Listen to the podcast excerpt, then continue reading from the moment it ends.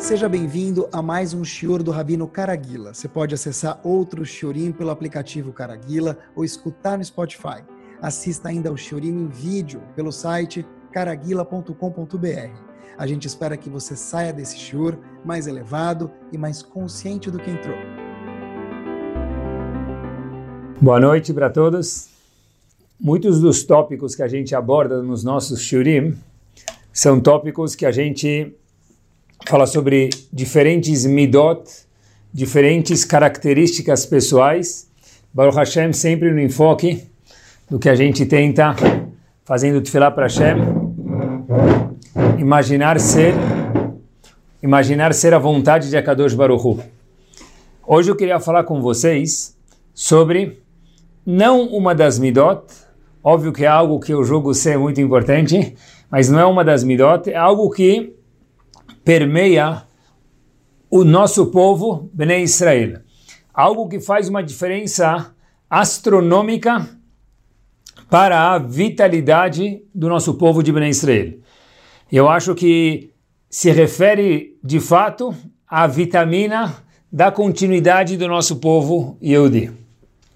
Se a gente for olhar, falando em povo Yodi, e quanto é gostoso aprender, se a gente for olhar a, o fato do nosso povo, do povo Yodi, estar aqui já faz não dezenas, não centenas, mas sim milhares de anos, isso por si só já é, um momento, já é uma razão de um grande sorriso.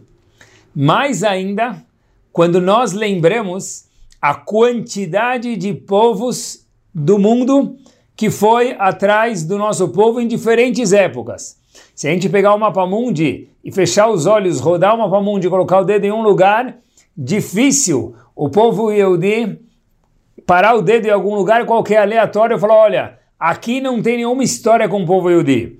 Sempre vai ter algum Yehudi que passou por lá e bem melhor ou menos bom, se essa é a palavra certa, quantas coisas já, perseguições e partes não tão gostosas do nosso povo, fizeram parte da nossa enciclopédia judaica e da nossa história. Tudo isso faz com que seja algo maravilhoso que nós estejamos aqui e agora, povo Yudi, século 21. Então, já que o assunto é povo Yudi, Bnei Israel, vamos começar por aqui. Em Parashat Baalotecha, existe um pasuk no Sefer Bamidbar, existe um pasuk que algumas congregações, quando tiram o Sefer Torah do Arona Kodesh, cantam este pasuk. Mas para todo mundo, ele é um pasuk que aparece no Sefer Torah. O pasuk diz para a gente o seguinte, Vaihi bin Soaron, e o pasuk conta para a gente quando Arona Kodesh ele viajava no deserto, as tábuas da lei, tudo junto, e o Sefer Torah ele ia se movendo no deserto, ele era o condutor de, de todo o povo, ele ia na frente e atrás dele ia o povo. Vayomer Moshe. Como acontecia isso? Moshe falava, Kuma Hashem, Veiafutsu oivecha, que os inimigos saiam da frente. Veianusu misanecha. São dois tipos de inimigos, Rashi fala, os inimigos de perto e de longe, mas de uma forma global, que os inimigos saiam da frente para que a gente possa passar. Veanusu misanecha mipanecha, que os inimigos saiam da nossa frente. E aí o povo possa caminhar no deserto, o Passuco está falando, para a direita, para a esquerda, sem ter inimigos, e andar. Os inimigos podem ser animais, podem ser outros povos, coisas que haviam no deserto. Só que o único, único ponto que chama atenção aqui, o Passuco termina Veanusu misanecha mipanecha, que os seus inimigos, Moshe Rabbeinu falando para Hashem, saiam da frente. E a pergunta é se o povo que estava caminhando no deserto, então obviamente deveria estar se referindo aos inimigos do povo Yehudi, e não inimigos de Hashem.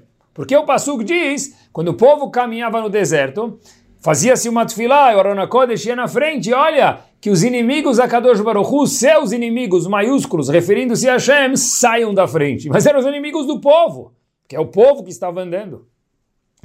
Rashi diz Shekola Sone Israel. Rashi aprende daqui uma coisa interessante. Todo aquele que vai contra o povo Yudi, detesta o povo Yudi. Sonet Mishamar Ve'aolam. ele vai contra aquele que disse e criou o mundo. Em outras palavras, um sinônimo a Hashem. Aquele povo, aqueles povos na história, diversos momentos, diversos povos que foram contra a gente, eles estão indo de fato contra Hashem. Por isso que o Pasuk fala, quando a gente caminha, que os inimigos de Hashem saiam da nossa frente. Mas espera aí, somos nós que estamos andando ou a Kadosh Baruch Hu, no caso do verso, no deserto? Gente, né, somos nós. E por que os inimigos são de Hashem? Porque nossos inimigos de Hashem é sinônimo. Quem é inimigo do povo Yehudi, por tabela, é inimigo de Akadosh Baruch Hu. Assim diz Rashi. Fiquei observando, o que isso quer dizer? Assim diz Urashi, mas qual que é a mensagem que tem aqui? Será que os, todos os diversos povos que passaram na história, recentes ou menos recentes, que foram contra o povo Yehudi, estavam indo contra Hashem? O que, que Urashi quer ensinar para a gente? Urashi diz que sim. Eu fiquei procurando, talvez algo que, não, que, seja bastante famoso, mas eu acho que sempre tem que chamar a nossa atenção e tem que ser algo de arregalar os olhos, dentre diversas coisas, na humanidade, no geral. Se a gente for olhar na, humanidade, é incrível pesquisar quanto o povo Yehudi contribuiu de diversas formas para o mundo, o mundo laico, o mundo, o universo. Seja culturalmente, cientificamente, tecnologia, em diversos setores o mundo teve proveito e tem proveito do povo Yehudi.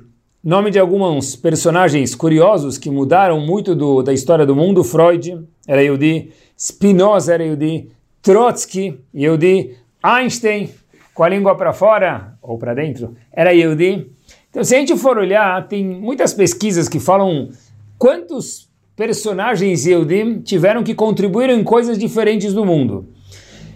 É curioso notar um fato que de 1901 até 1990, ou seja, arredondando 90 anos, 22 dos prêmios Nobel que houveram na história desses anos foram dados a Yehudim, personagens que são Yehudim. Apesar que no mundo, na a população mundial quanto perfaz o povo Yehudi, o povo Yehudi faz menos de um quarto de 1% da população mundial. De novo, 22% dos prêmios Nobel para essas personalidades diferentes que viveram nessa época que a gente mencionou, enquanto que o mundo é composto de bilhões de pessoas e o povo Yehudi perfaz menos de um quarto de 1% da população mundial. Quer dizer, é um ratio muito grande de quanto o povo Yehudi contribuiu para o mundo. Albert Sabin, por exemplo, que inventou a vacina da polio, ele era um Yehudi.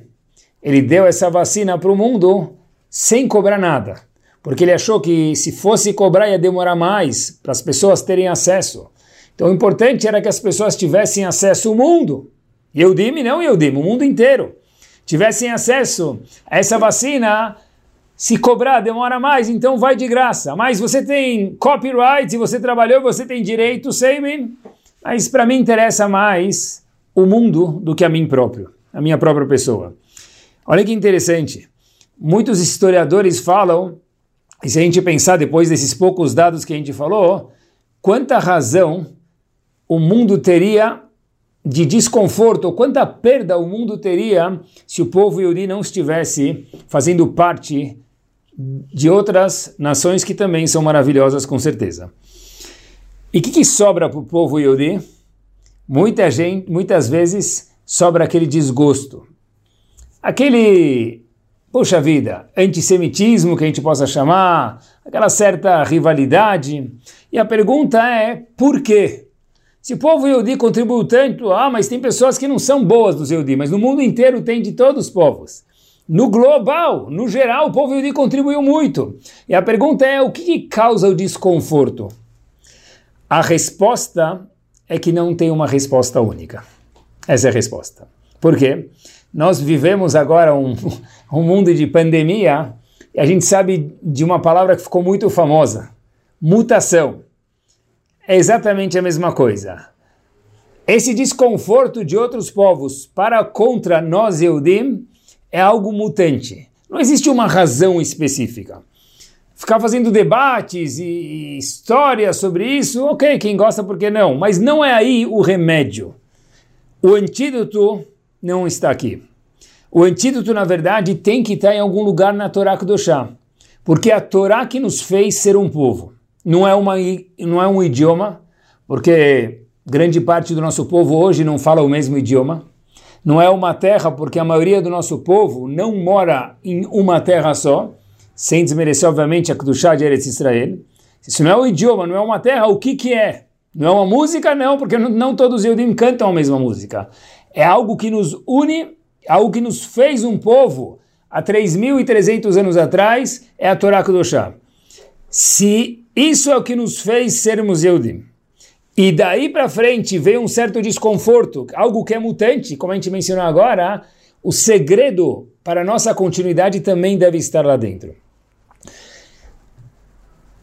O fato de, de cada um de nós poder falar Asher Bacharbanu Mikol Amim Venatalanu Torato que a Kadosh Baruch Hu nos escolheu e nos deu a Torá. Rashi já diz que o Yehudi é sinônimo de Hashem. Quando vem um inimigo e ele vem atrás de cada um de nós, ele está indo contra Hashem, como a gente mencionou anteriormente. O que acontece é que nós precisamos fazer jus ao fato Asher Bacharbanu Mikolamim que Kadosh Baruch nos escolheu. Qual que é o nosso trabalho nesse, nessa história, nesse povo? Não fazer brigas contra pessoas que são nossos rivais. Qual que é o nosso trabalho? Óbvio que a gente precisa ser respeitoso com outros povos, sem, sem pergunta, isso é inquestionável, mas o que mais? O que, que faz o nosso povo ser um povo? O que, que a Hashem espera da gente? Eu vi uma interpretação magnífica, Rav Shimshon Lefail Hirsch traz uma interpretação literalmente impactante. Existe um pasuk que conta para a gente em Parashat Shoftim, pasuk Chavbet no Perek Tedzain. Tedzain, Chavbet, 16, 22. Diz, diz o passo o seguinte: Velotakim lecha matzevá. Não faça uma matzevá, não coloque uma pedra, um monumento. Por quê? Diz o Pasuk, Asher Saneh Hashem Elokecha, porque Hashem detesta, uma linguagem forte, uma matzevá, um monumento. Rashi fica um pouquinho curioso. Como assim? Por que Hashem detesta? Os avot fizeram matzevot. E Hashem ficou feliz com isso. O que, que é uma matzevah, diz Rashi? É uma pedra, um monumento de uma pedra só. Por que Hashem gostava quando os avot, os nossos patriarcas, Abraham, Yitzhak e Yaakov, fizeram matzevot? E posteriormente, quando a Torá foi dada, Hashem falou, olha, uma das proibições da Torá é, por favor, não faça um altar, não faça um monumento. O que, que mudou? Manishtaná. Se era bom para os avós, por que, que não é bom para a gente? Rashi lá traz uma resposta, porém Rav Hirsch traz uma outra resposta impactante. Diz Rav Hirsch o seguinte, o que, que é uma matzevá? Matzevá, como mencionamos, é uma pedra como monumento. Por que uma pedra? Por que, que traziam uma pedra? Porque a pedra é um mineral e a gente está mostrando, olha, mesmo um mineral que é o ser mais baixo, menos desenvolvido como animal, como vegetal, mesmo mineral, eu, Avram, eu, Yitzhak, ou eu, Yaakov, nossos avós, perceberam, entenderam e queriam demonstrar ao mundo que isso tudo é coordenado por Akadosh Baruch Hu.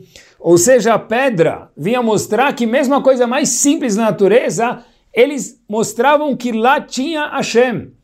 Tudo é coordenado por Hashem. Hashem é o big boss de tudo. Depois da Torá ser dada, a gente perguntou, o Pasuk fala, Hashem Hashem tem abominação a uma matzevá. Por quê? Se a simbologia é tão bonita, se Avraham, Yitzhak e Yaakov usaram, qual que é o problema?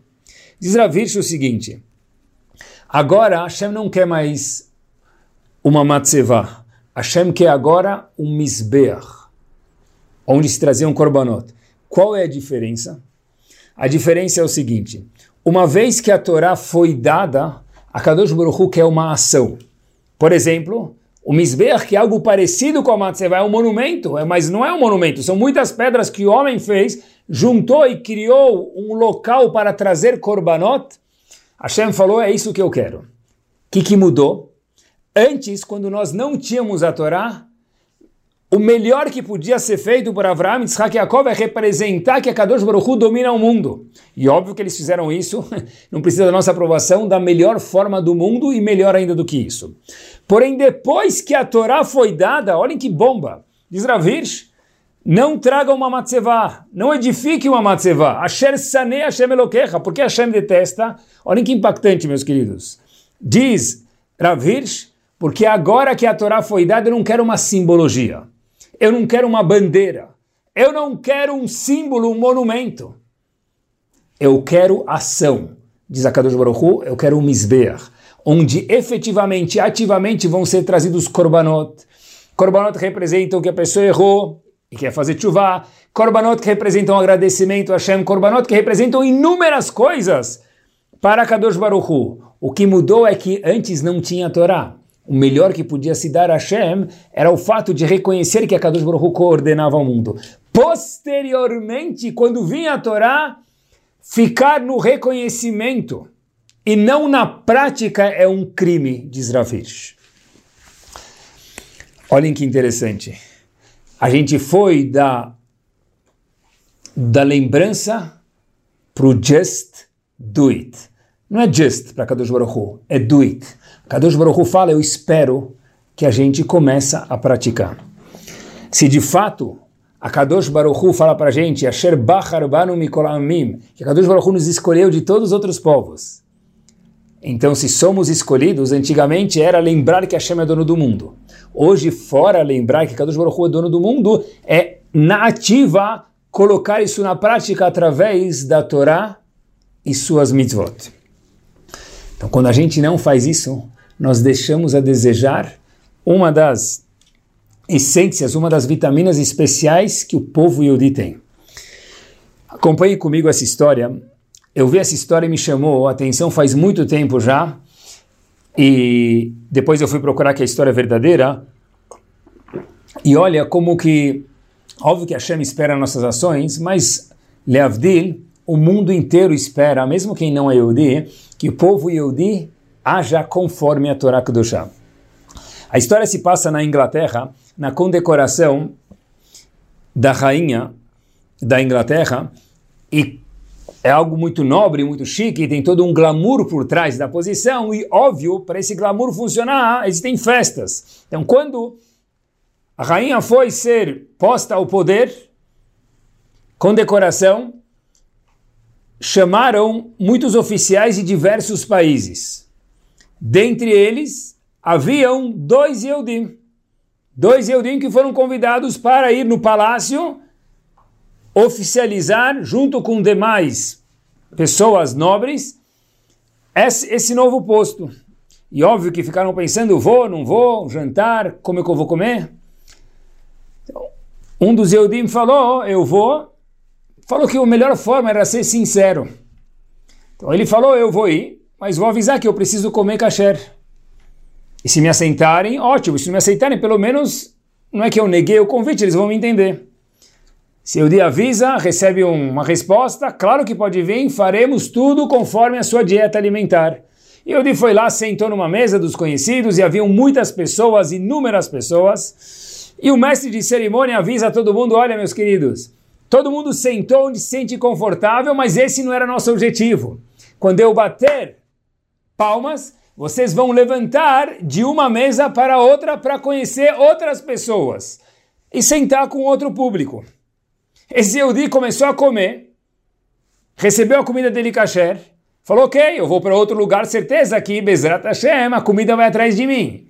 Mas um problema que eu esqueci de avisar eles. Os pratos também têm que ser kasher. Ninguém vai procurar a minha pessoa com um prato, com um garfo, com talheres kasher. Então esse Yehudi ficou naquele impasse que durou poucos segundos, mas parecia meses. O que, que eu faço? Eu preciso estar na festa, não posso mais ir embora, mas eu não posso comer não kasher.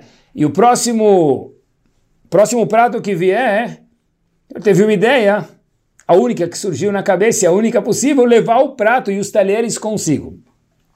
Bate palma, mestre de cerimônias, e vai Yudi com um prato, com aquela vergonha naquele lugar tão fino, tão chique, uma única pessoa andando com um prato e talheres para outro lugar. Senta, passa vergonha, começa a conversar, e o mestre de cerimônia fala: Uau, isso deu tão certo, foi tão magnífico, vocês conheceram outras pessoas, que eu vou fazer isso de novo.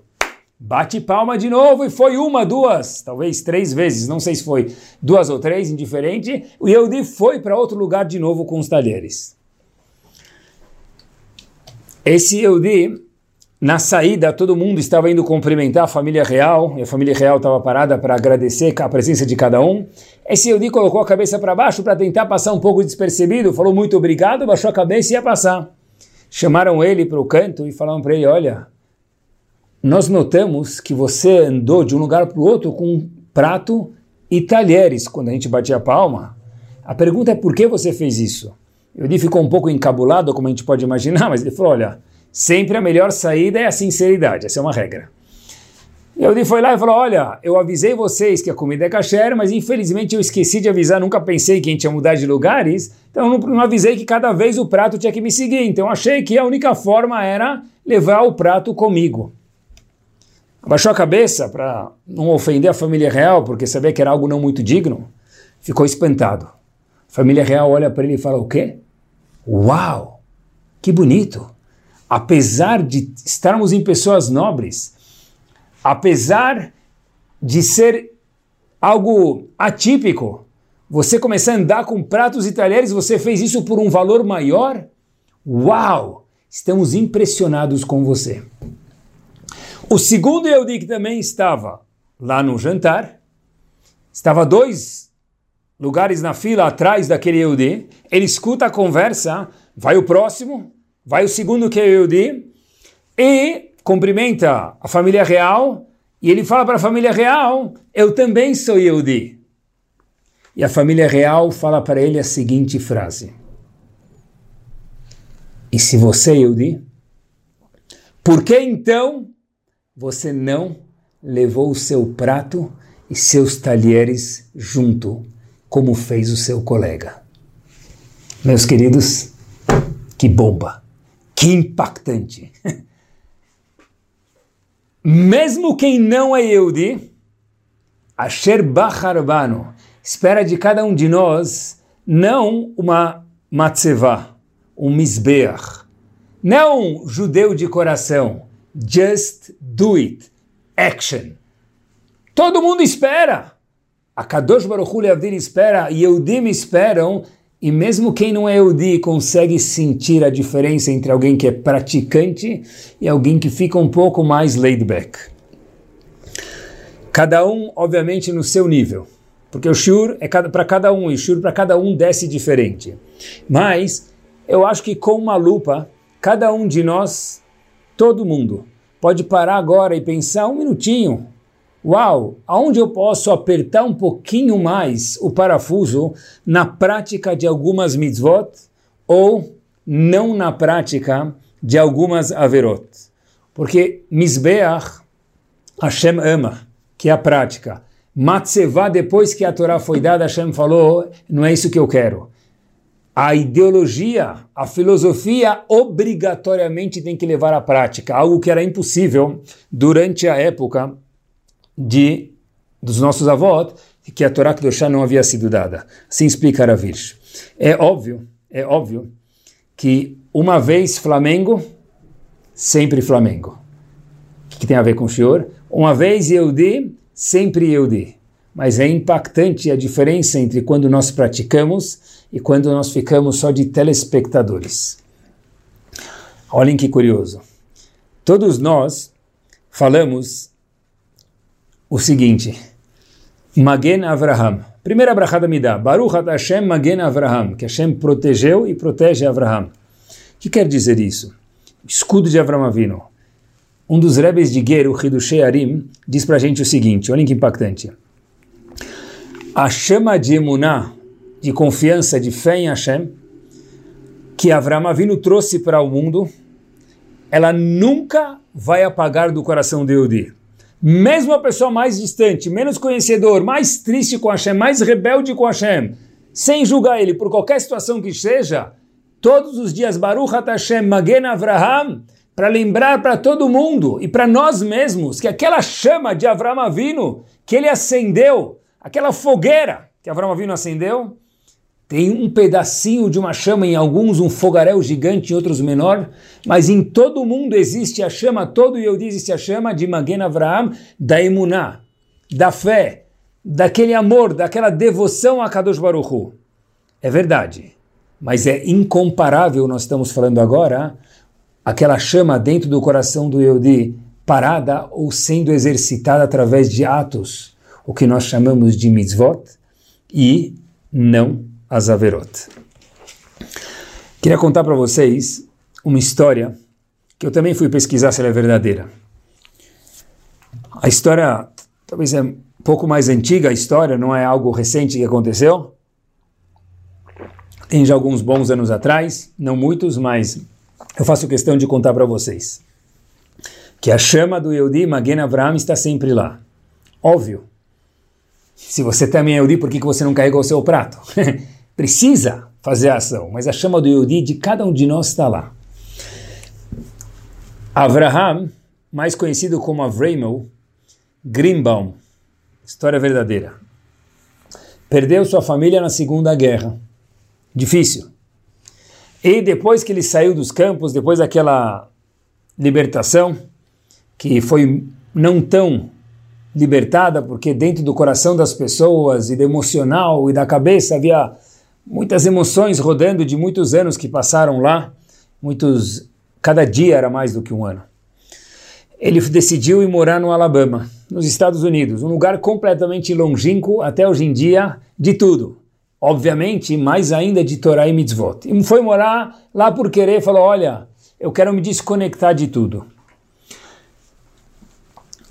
Abraham Greenbaum vai morar no Alabama, ele acaba casando e por azar, entre aspas, ou coincidência, vamos chamar assim, ele acaba casando com uma mulher Yehudiá. Mas não era uma das preocupações dele, uma vez que ele saiu muito triste do que tudo que ele viu e passou na Segunda Guerra teve um filho, o filho, sem nenhum nome Yehudi, por querer, chamou o filho de Jeffrey. Jeffrey fez 13 anos de idade. E Avramel, seu pai, sabia que 13 anos era uma data muito marcante para ele. E ele não conseguia se desvincular disso. Mas ele nunca ia avisar o filho dele que ele era um Yehudi. Porque ele não queria mais ter nenhuma conexão com a Yahadut, com a Torá. Mas 13 anos era uma data especial. Então Avramel, o pai, falou para Jeffrey, seu filho, eu quero te comprar um presente. Sabe que às vezes 13 anos para mim é uma data marcante, não contou para ele, para o filho por quê? Eu quero te contar, comprar algo importante. Foi numa loja de high-tech para comprar para ele algo chique, algo caprichado, e o pai vira para o filho e fala: Olha, você pode escolher o que você quiser, o presente é seu.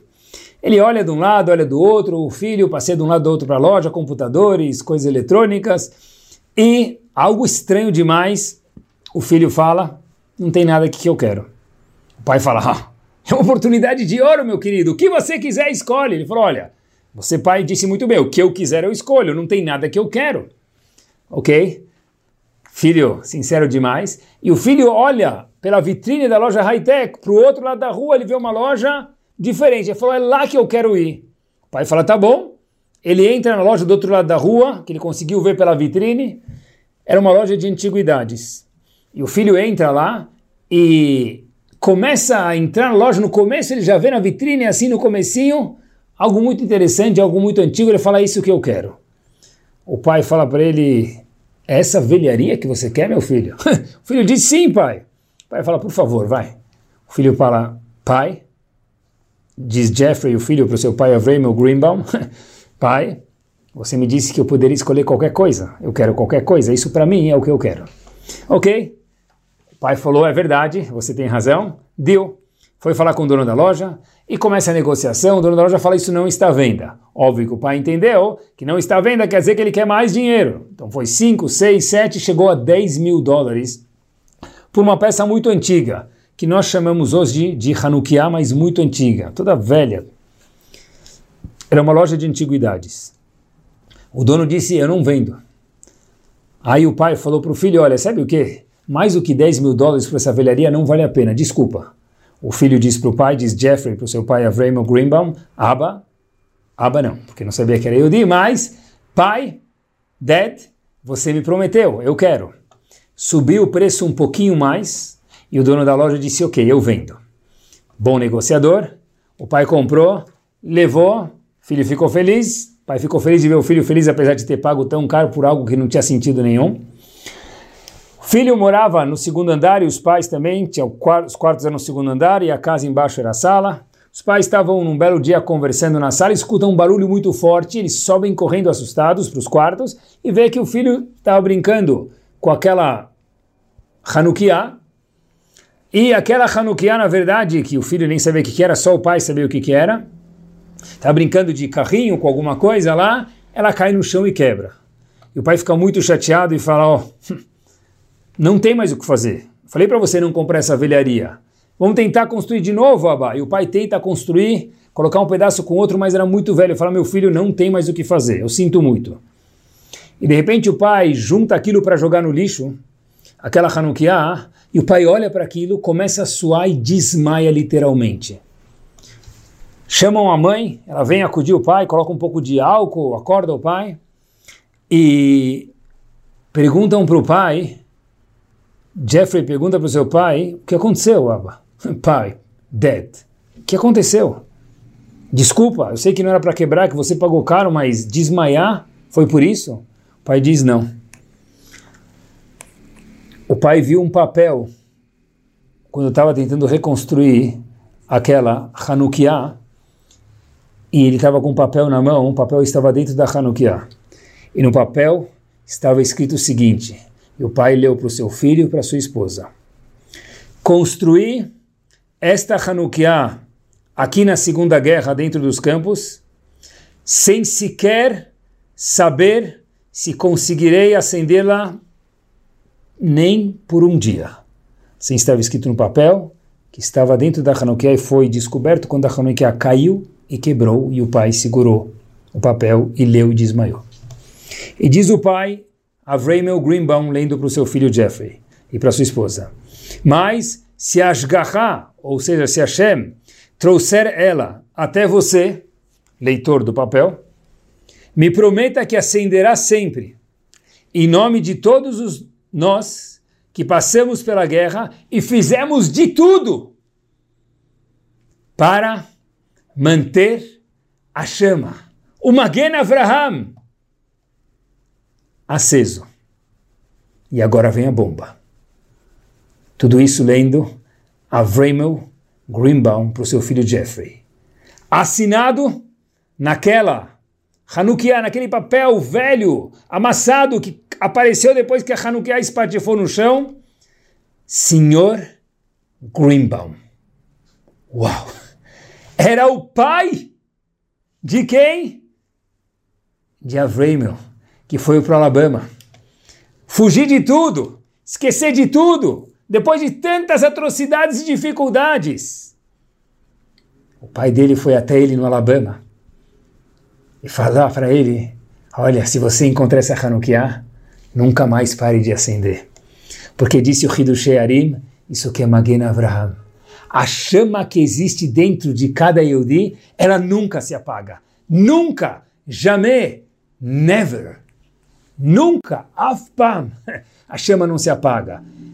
Nós, Yehudim, podemos tentar fugir de muita gente. Vizinho, aquele cara que está me cobrando dinheiro, aquele cara que eu tenho um certo incômodo, mas tem uma, uma pessoa que a gente não consegue fugir dele. Nós mesmos. Dentro de cada um de nós tem uma chama. Aquela matzevá, aquela chama, Kadush Baruch Hu pede para a gente transforma num misbeach, transforma num ato, transforma em atos o que vitamine a nossa Neshama Yudit. Mais um passo adiante. Olhem que curioso. Falando em Bnei Israel, falando no nosso povo, que é o show de hoje de uma forma mais global, é o seguinte. Qual que é a primeira vez que a Kadosh Baruch Hu aparece para Moshe Rabbeinu como um líder? Não como uma pessoa singular, mas como um líder.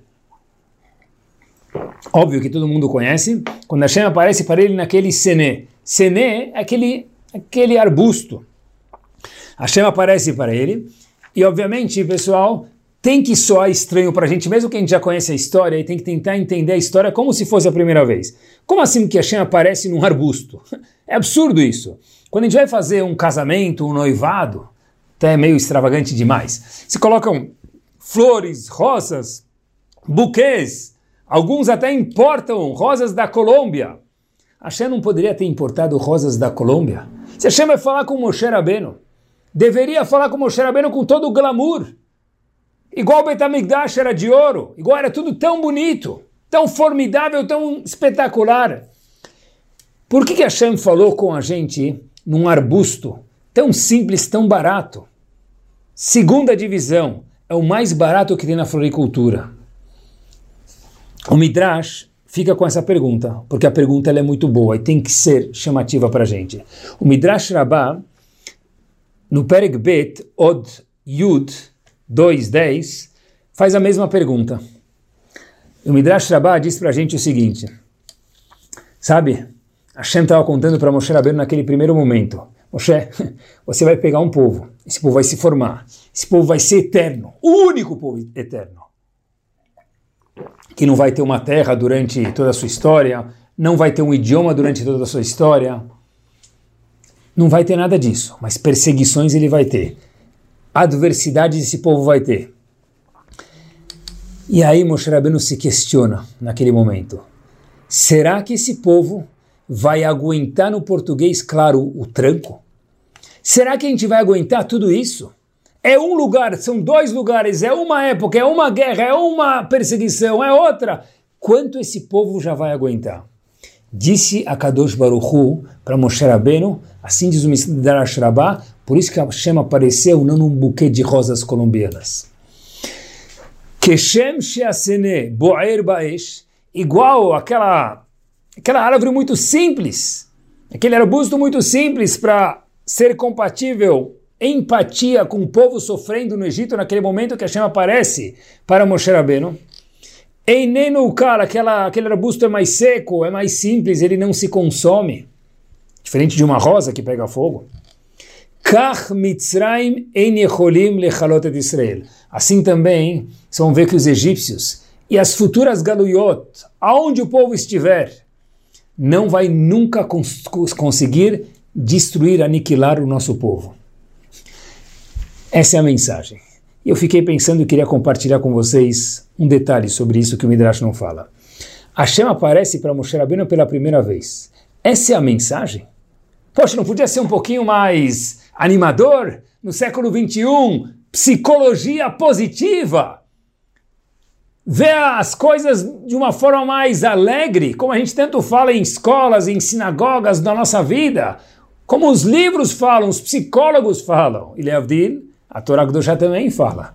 Porque Hashem aparece essa primeira mensagem para Moshe Rabbeinu como um líder.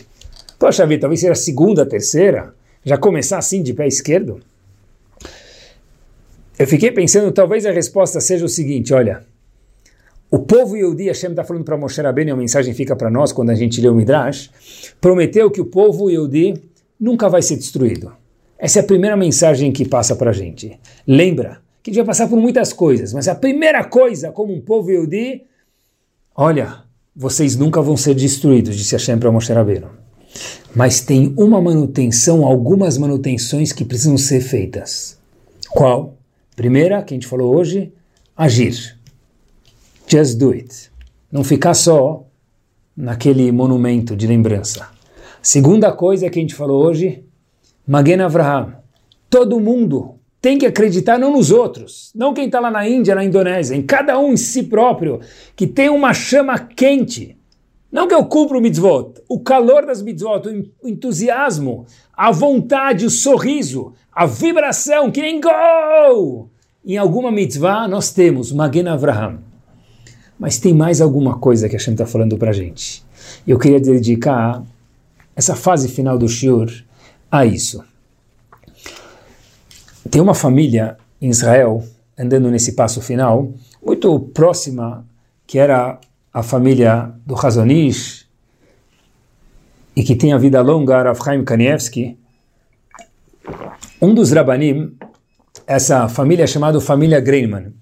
veio visitar uma vez uma pessoa muito grande chamado Razonish. Era a família dele.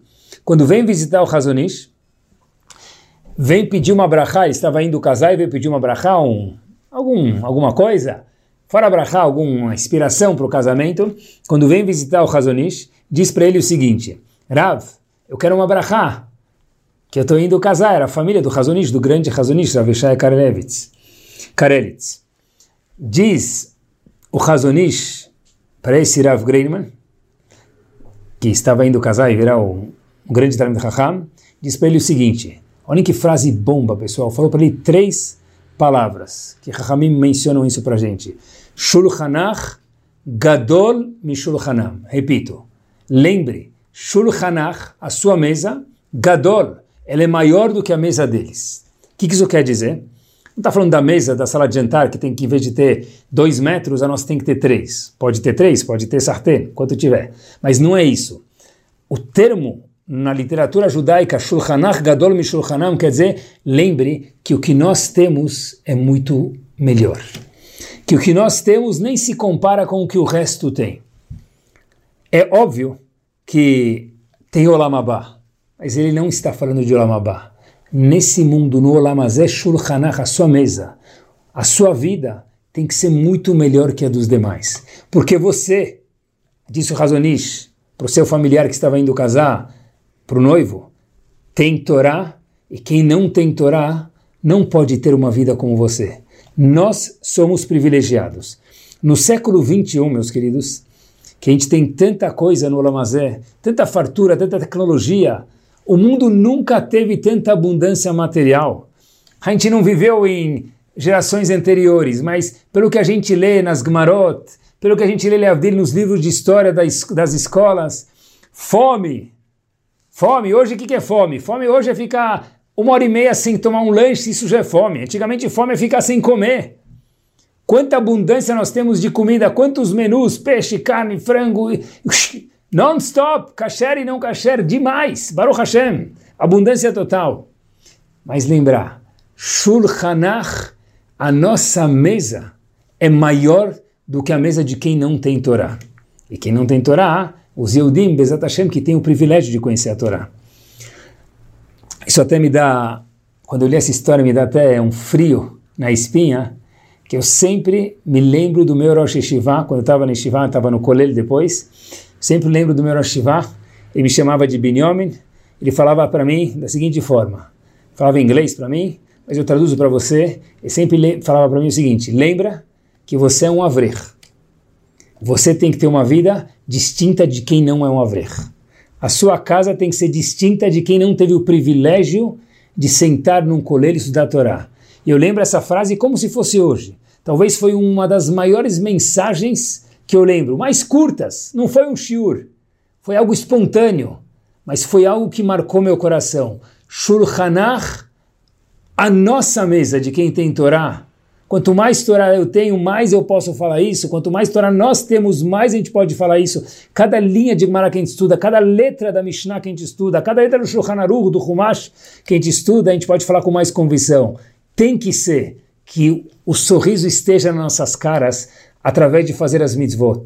Shulchanach gadol mi shulchanam. A nossa porção é muito maior que a porção de quem não tem Torá.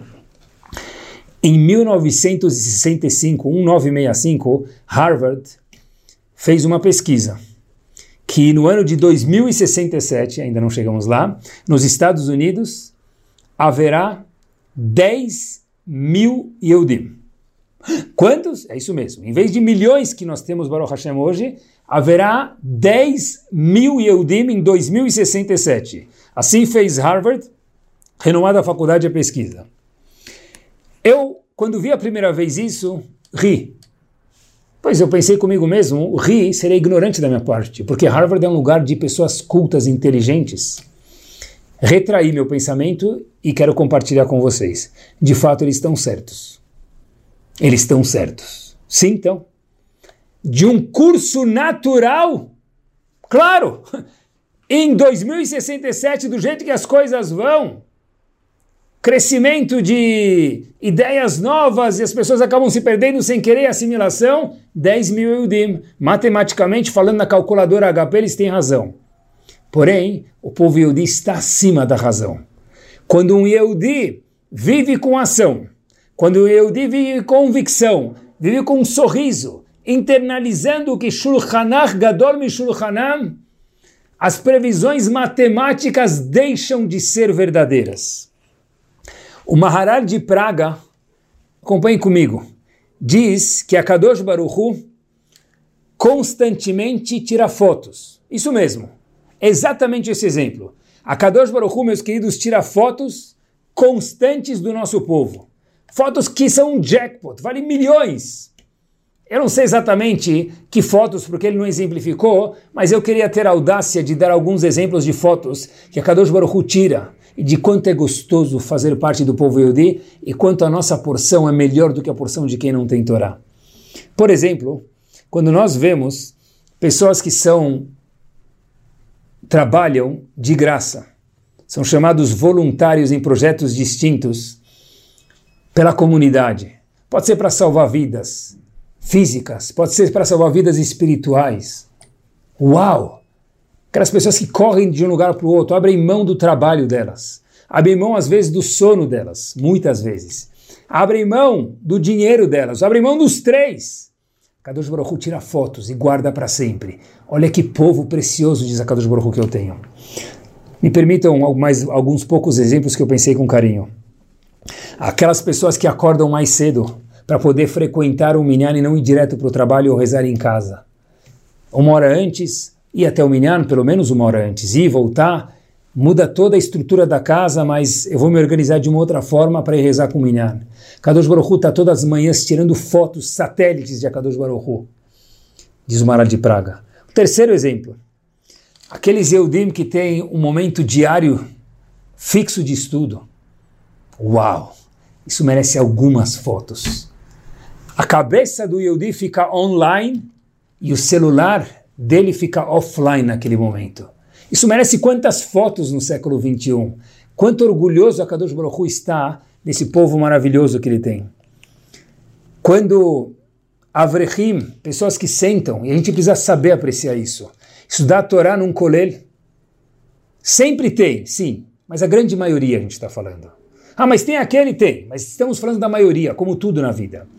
Quando Avrechim abrem mão de toda aquela vontade que o mundo tem de dinheiro, materialismo, para ter menos, mas de verdade lembrar que Shulchanam Gadol mi Shulchanam é menos, não vou ter uma casa de praia nunca na minha vida, não vou ter uma casa de campo nunca na minha vida, porque não é seu sonho de um avrech muitas vezes. Uau! Um homem que abre mão de tudo isso de ter não sei quantos carros, etc e tal, quem tem Baruch Hashem que use com saúde. Mas precisa abrir mão disso para poder sentar e conhecer Hashem afinco. A Kadosh Baruch Hu tira fotos com e sem flash desses, desses cenários. Me permitam mais dois ou três cenários.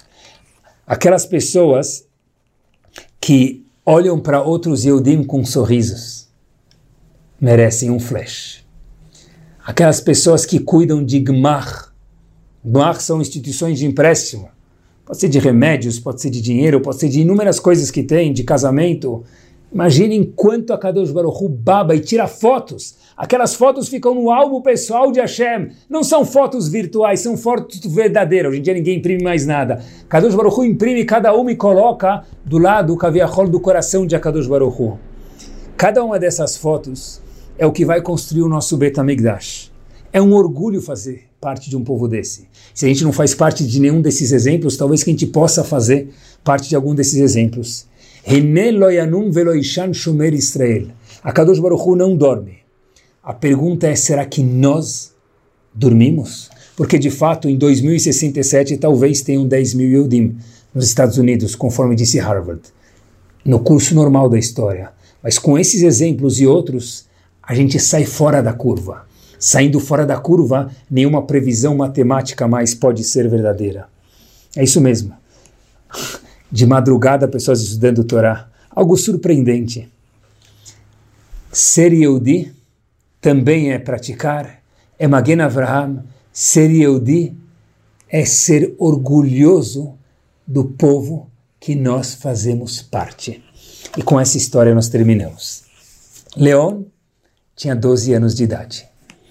Morava na pequena cidade da Polônia. Essa cidade foi invadida. De longe, ele marchando, junto com aquelas outras centenas de pessoas, viam uns trens lá no fundo. Viam trilhos, viam trens, e muitos já sabiam o que lhes esperava do outro lado, onde os trens chegariam. E cada vez entravam mais trem, mais pessoas dentro de um trem, mais pessoas dentro de um vagão, algo que nem o livro de recordes, o Guinness, imaginava. Pessoas de diversas idades, maiores, menores, homens e mulheres. Uma das maiores riquezas que havia naquela época era a água. Porque a sede era tremenda, especialmente no verão, durante dias no vagão fechado, com uma capacidade 8, 10 vezes maior do que seria o normal. E cada vez que o vagão parava e ninguém sabia quanto tempo ia ficar parado, e quanto tempo a gente ia aguentar de pé até chegar no destino. Até que uma pessoa do vagão, Leon, tinha um copo d'água. Uma garrafinha pequena d'água. Ele acessou ela e Leon foi dar um gole de água, que era mais do que milhões de dólares naquele momento, ele e sua mãe.